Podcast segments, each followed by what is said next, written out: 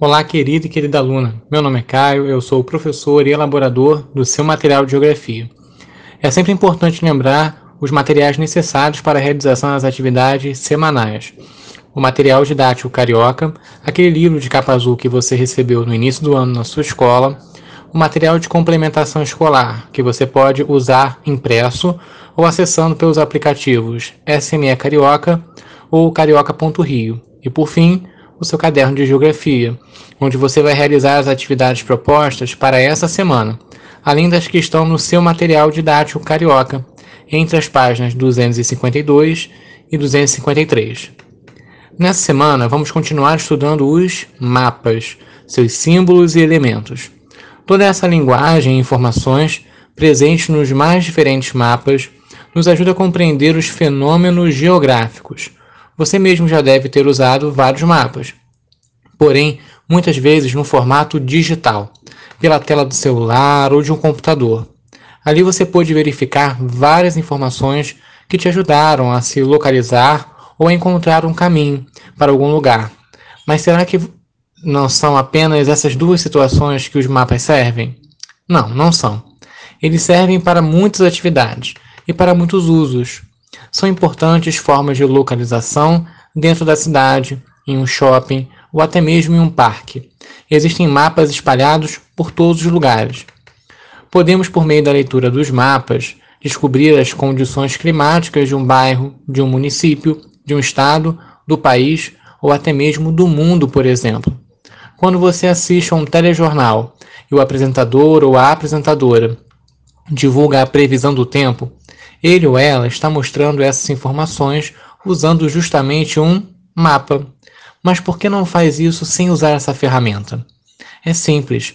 Apenas com o uso de um mapa que os telespectadores poderão compreender sobre qual lugar ele ou ela está falando e como o tempo vai se comportar em uma determinada região do país, de um estado ou até mesmo de um município. Mas será que é apenas para isso que os mapas podem ser usados? Mais uma vez, a resposta é não. Muitas profissões usam mapas como uma das principais ferramentas de trabalho. E olha que eu não estou falando apenas dos professores de geografia, não, tá? Engenheiros, arquitetos, jornalistas e gestores públicos estão entre as profissões que mais fazem uso do, dos mapas. Sem eles, seria impossível construir um prédio conforme conhecemos hoje em dia. Construir estradas, planejar casas e cômodos ou determinar as políticas públicas para cada lugar ou região. E na escola, será que você usa os mapas apenas nas aulas de geografia? Claro que não. Você já deve ter visto várias vezes nos materiais mapas em história, em ciências, em matemática e até em língua portuguesa. Eles ajudam na compreensão e na aprendizagem de vários temas. Por isso são tão importantes. Sem os mapas, nos tornamos menos conhecedores das distâncias dos demais lugares, bem como das suas principais características, afetando a forma como compreendemos uma série de informações que aprendemos na escola e na nossa vida rotineiramente. Em geografia, você verá mapas em vários lugares do mundo, do Brasil ou até mesmo o planeta inteiro. Usamos representações diferentes para cada objetivo que queremos alcançar.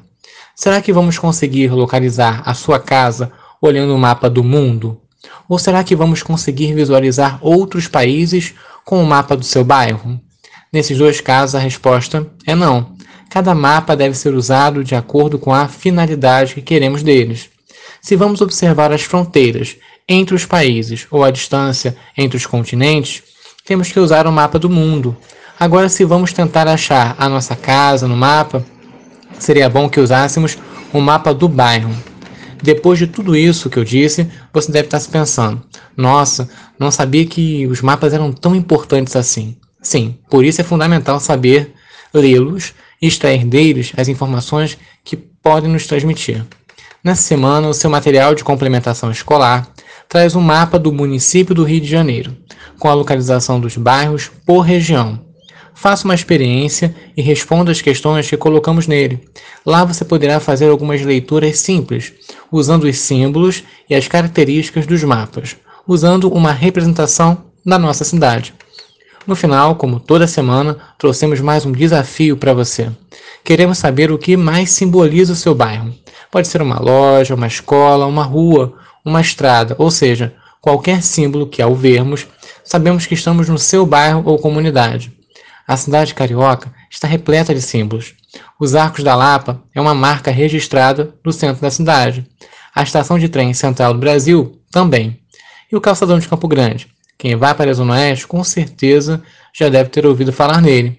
Na Barra da Tijuca, os condomínios e shoppings fazem parte das paisagens, com destaque para as grandes estruturas, como o terminal rodoviário Alvorada. Agora é a sua vez de nos contar o que simboliza o lugar onde você mora.